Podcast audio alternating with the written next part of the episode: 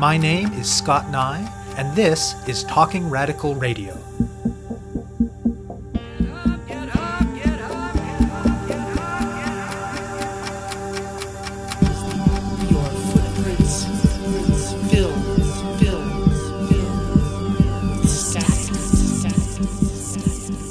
Hello, and welcome to Talking Radical Radio, where we bring you grassroots voices from across Canada. We give participants in a wide range of social change work a chance to take a longer view as they talk about what they do, how they do it, and why they do it. On this week's show, I will be speaking with Jean Claude Basque. New Brunswick is a small province, not a terribly wealthy one, and in some ways at least somewhat conservative. And, as is true across our society, whose social relations create and depend on significant inequality, its residents include plenty of people who live in poverty. Wherever there are people living in poverty, there is struggle against it. In New Brunswick, one significant vehicle through which that has happened in recent years is the New Brunswick Common Front for Social Justice, an organization that brings together unions, community groups, and individuals.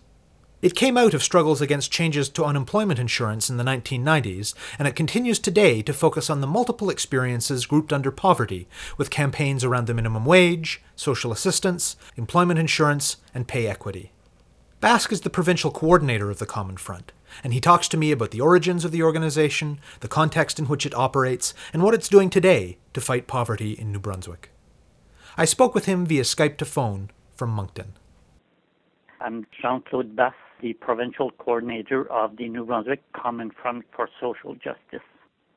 I'm from uh, a family that was poor, so I know the issue and I'm sensitive to the issue.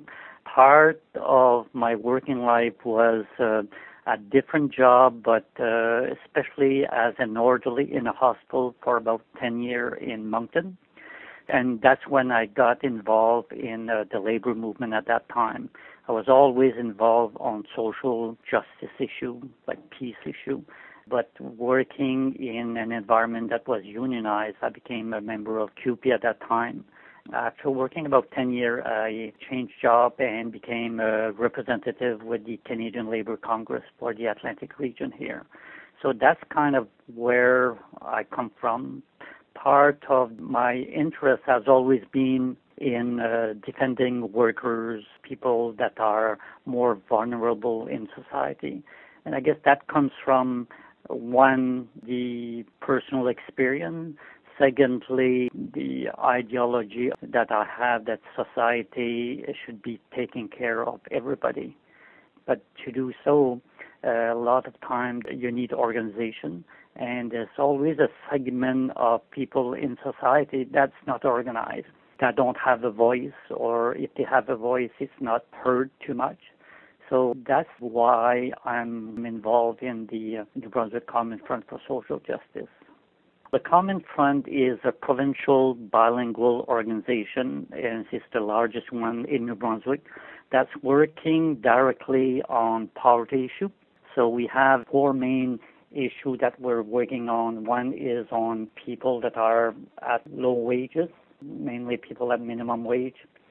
So we're looking at increasing minimum wage. The other issue is, of course, social assistance because that's part of the large population that is living in poverty. The third one is unemployment insurance. And the last one is pay equity. So that's kind of our main focus because that's where the bulk of people living in poverty are. Now, this year, we're starting to talk more about uh, student poverty and uh, poverty for the artists and also uh, seniors. So, this is kind of the portrait of who's living in poverty in New Brunswick. The Common Front came out of the big campaign regarding the last unemployment insurance cutbacks in 1996 97. So in New Brunswick, that was a major campaign. We had committees all uh, through the province. There was all kinds of rallies uh, almost each week. And it's a campaign that mobilized quite a number of people, which was effective also. The end result, of course, we didn't win, uh, but at the next federal election, New Brunswick elected two NDP for the first time.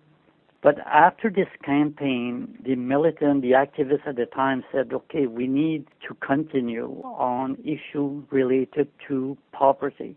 And that's when the Common Front was founded. The campaign on EI, it continued being the link between labor and social activists. So that's why the co-chair of Common Front has always been one from labor and one from community group or people that are living in poverty. And our structure, the provincial council, reflects that also. One third of the seats are for labor, one third for community organization, and one third from people living in poverty or the general public. At the beginning, there was not one third of the provincial council that was reserved for individual, and that changed oh, three, four years ago. Right at the start, we recognized that link that was important, and we put it into our structure, and it's working well in that sense. So the campaign, the issues, they don't disappear because of this link. Tell me a bit about the political context in New Brunswick. How supportive or hostile do you find the broader public to the kinds of issues that the Common Front works on? You have to remember the province here, especially in the last four or five years, like other provinces because of the economic crisis in 2008, 2009, the province is not too much in a good shape financially and has not been able to pick up partly because of the economic situation in the United States, because part of our economy is on exportation and tourism. So that has hurt and still is hurting the economy.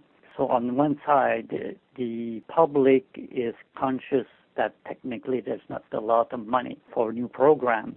On the other hand, the last liberal government has reduced income tax for individual and corporation. So that's where the province has lost millions of dollars. So one of our campaign was fighting to increase the income tax, and this government has returned partly to the amount of income tax we were paying before. So the atmosphere publicly is kind of conservative on one side. The other side is there's more and more a recognition that poverty is costing also society money. We had the Canadian Center for Policy Alternative from the Nova Scotia a year and a half ago, two years, that did a study on how much it was costing the province, the issue of having so many people living in poverty. So that has kind of opened the eyes of politicians and of some of the people that are drawing policies. And I think that has changed a little bit. The other part is that we have poverty reduction plan in the province. Uh, we have a lot of criticism around it, but on the other hand, because there is this plan with objective, the issue of poverty has been kept in the public eye. So on that side, something that's positive. The Common Front has been pushing and lobbying for a number of years publicly. So the public is getting more of a sense that poverty has to be addressed.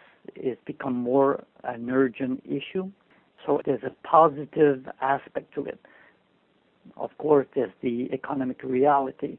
So we're going to see in the upcoming year if this kind of positive aspect of addressing poverty is going to be translated in actual increase in minimum wage, actual increase in social assistance rate, actual new program, public program.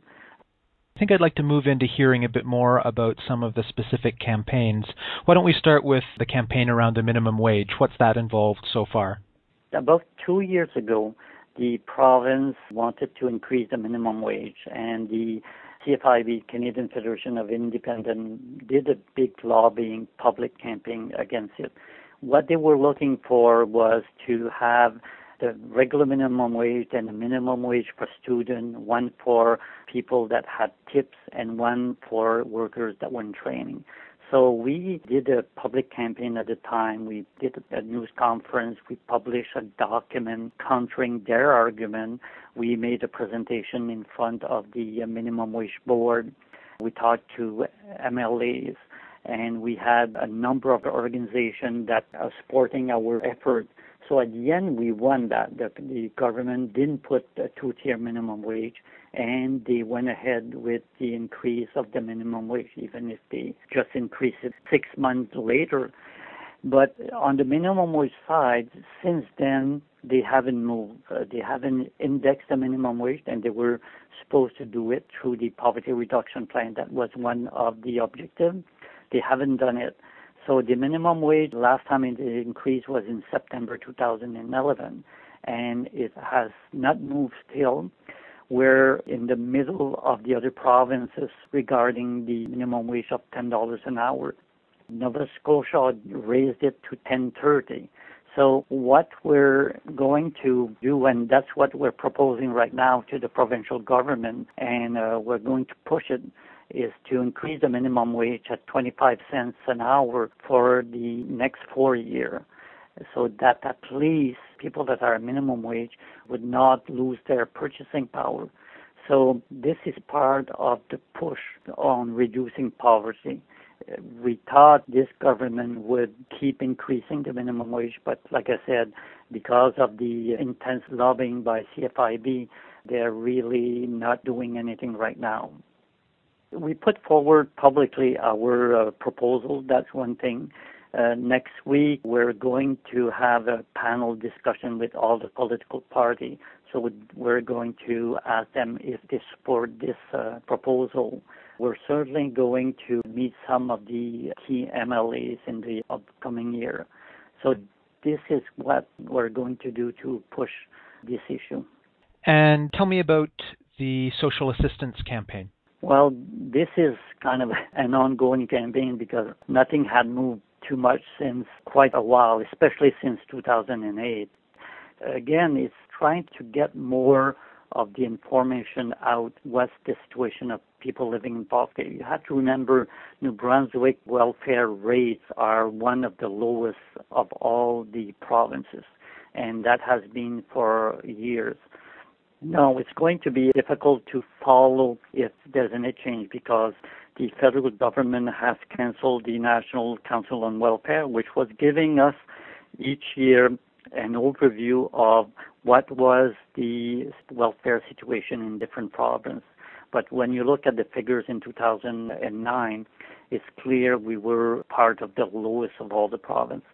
So partly on this campaign is to get the public understand what the situation people are living uh, secondly, is to try to mobilize people that are living in poverty on this issue. And anybody that has worked on social justice, social issue, is difficult because when you're living day to day, your priority is just to try to keep your head above the water. So it's difficult to get mobilized. But with the Common Front, like I said, we have uh, key members in the province. So we're going to hold regional workshop on this issue plus the issue of the upcoming election and getting people to realize what each political party is proposing to reduce poverty specifically for people that are on social assistance. What we have been pushing also is for public program. And as we know, public program is good for everybody, but it's more so for people that are living in poverty. Public program like kindergarten, like for seniors, breakfast in school, these are some of the proposals that we're pushing forward. So we'll see how this is picked up by politicians, by political party, by the media doing publicity around it and of course ourselves like we're going to push it through our membership. Anybody that's on welfare has to go through hoops. The policy are of course restrictive again because we have a poverty reduction plan part of the plan was to revise all these policies. Well it hasn't happened yet. They have revised a certain number of them but not far enough. And the reality here, out of the 40,000, there's almost 7,000 that are considered that are considered disabled. But in the other 32,000, 33,000, there's quite a number of people that are in that category that should be recognized as having an handicap or a change category but that's difficult to get the government to recognize that. And the board that's looking at these beneficiaries is really restrictive. So it's difficult for them to change. So yes, we have a lot of policies that are making life really difficult for people living on social assistance. And of course, you have this mentality of considering people living in social assistance as abusers and all that, and you've had that all through the country. Now, what was supposed to happen through this poverty reduction plan was a public campaign against prejudice on people living in poverty, and that didn't happen. And we've been pushing for it because you need to change also the attitude around people that are living in poverty if we want to convince also the politician to make change. One goes with the other. So that's partly what's missing is a real public campaign to attack the myths regarding people on social assistance, but also the myths around poverty. The Common Front has last year come out with a leaflet about six or seven myths around poverty, and we distributed it as wide as we could. We met the Department of Social Development, we met with the Ombudsman, trying to convince them that they should push a campaign around these myths, but they didn't buy it. So tell me about the ongoing campaign around employment insurance. The campaign in 1996 97 since then there was almost nothing. Like the federal government didn't move too much on unemployment insurance. So last year or the year before, they had brought in major, major change to the budget, not the last budget, the one before. So these changes are affecting the same people that it did in 1996, 97, which is first of all, the region like the Atlantic region. Secondly, well, all workers, but more specifically, workers that are in seasonal industry. So again, who mobilized at the beginning was individuals that were not organized, that are main, that were around the fishery, tourism industry. They had organized uh, rallies. Then we, uh, the Common Front and others, we said, well, we need to get more involved and try to structure more this resistance. So we did what we had done in 96. We put regional committee in place. There's about eight or nine that are active that had organized last winter, this spring, rallies, uh, public meeting, getting the information out and we're keeping each group together through conference call or face-to-face meeting. Now, all through summer, nothing happened because everybody was returning to work, but we're going to have a conference call with all these groups again next week. It's no magic bullet how you do it. It's really you need to put committees in place, and they're the ones that are closest to the issue and they mobilize people in their region. And that's for us the more effective way to put pressure on the politician. Now, the, the part here in the Atlantic region, because it's affecting the whole region, we were able to put enough pressure that the four premiers of the Atlantic region decided to do a common front. They have put together a kind of a study committee that is going to look at the impact of these changes on community, on the province, on individual. So this committee is supposed to hold, we're pushing them for public meeting. There's quite a big uh, resistance with, but they're certainly going to have what they call stakeholders meeting on this issue was supposed to happen this month. It's been pushed back, which is good for us in a sense because we want to have more of a sense the impact that it is having on workers. In the summer, this summer, we came out with a postcard that we distributed to tourism, saying, well, seasonal industry is important for the economy, but important also for us. If you're able to get services, is because there's people working, and but they're working in seasonal industry. So it was one way of trying to reach out to the tourists that are coming to the province and get them to understand the issue. So we, we're using different method of passing the message, but also keeping the public focus on what's happening. And how is the Common Front involved in the pay equity issue? Really, the pay equity, we're just kind of supporting the New Brunswick Pay Equity Coalition, which is a provincial organization, bilingual organization again, that is mainly driven by women, which, which as it should be. And the Common Front is one of our issue, but it's really as a supportive organization to another one. We haven't done much on that issue. The aim of the campaign is to bring it to the non-public sector, uh, like kindergarten, home shelter, and also to bring it in the private sector, which the legislation doesn't entail the private sector. So the bulk of the campaign, again, for the Pay Equity Coalition, is to convince the government to extend the legislation you mentioned earlier the challenges of mobilizing people who are living in poverty. Tell me a bit about the approaches that the Common Front and the member groups of the Common Front have used to try and mobilize people in that situation. The main way we have tried to do it is when we have a campaign is to organize public meeting in the different region of the province. And we have done that a number of times through our network of either members or member group. But it's limited how many you can reach on one part. And also because we don't have staff, we're all a volunteer organization, there's there's a real limitation of what you can do.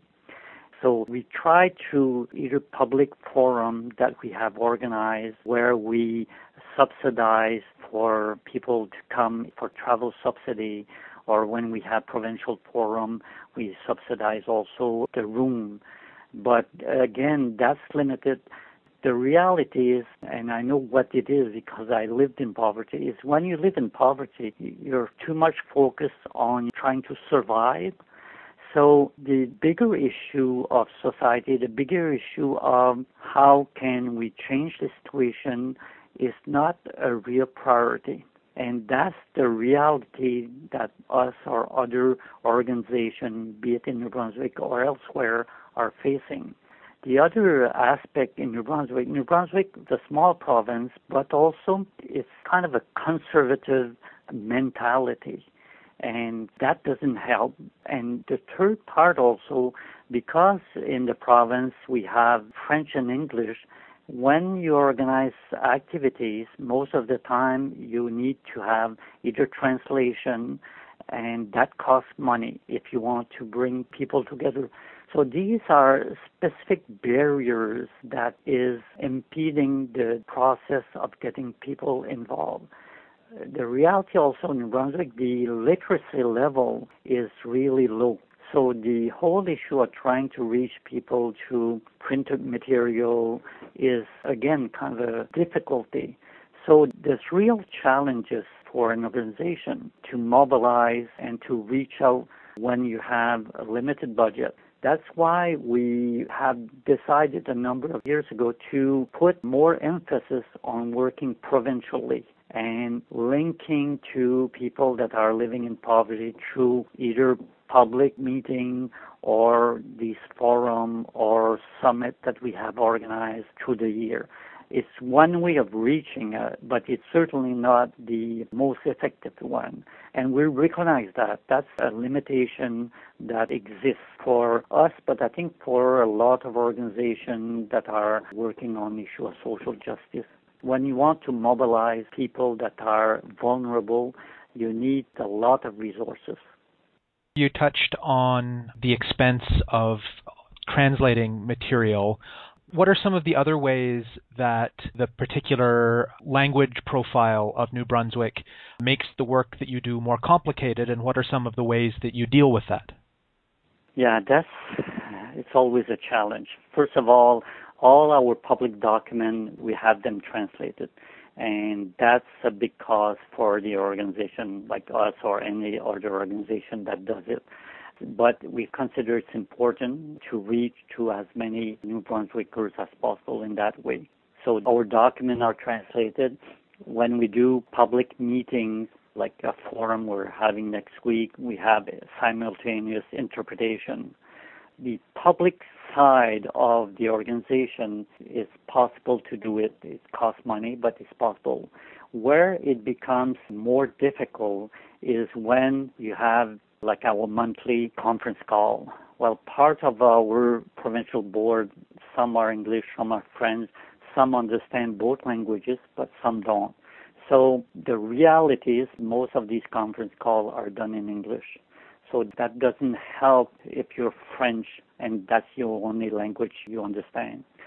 When you have provincial board meeting, again, mm. that's always an issue, but when it's face to face, it's a lot easier because we can translate what we call shoulder to shoulder. We can explain what's being said. Somebody can say it in French or in English, and we can translate. It's still a, a reality, but it's less difficult than in the conference call. So that's how we work, like the, the day to day. So everything that goes out publicly is translated but internally, well, the, the minutes we translate also, but when it comes to the verbal communication, it's more of a problem. And the Common Front is faced with that, but other organizations are faced also. Some organizations decide, well, they just will do it in one language, but us, we consider it, if we want to involve and include everybody, well, we have to do it in both languages. You have been listening to my interview with Jean Claude Basque, the provincial coordinator of the New Brunswick Common Front for Social Justice. To learn more about their work, you can visit their website at frontnb.ca. That's all one word, frontnb.ca. To find out more about Talking Radical Radio, the guests, the theme music, and the ways that you can listen, or to make suggestions about topics for future shows, go to talkingradical.ca and click on the link marked radio. That's talkingradical.ca. I'm your host, Scott Neigh, a writer and media producer based in Sudbury, Ontario, and the author of two books of Canadian history told through the stories of activists, Gender and Sexuality, and Resisting the State, both from Fernwood Publishing. Thank you very much for listening, and I hope you tune in again next week.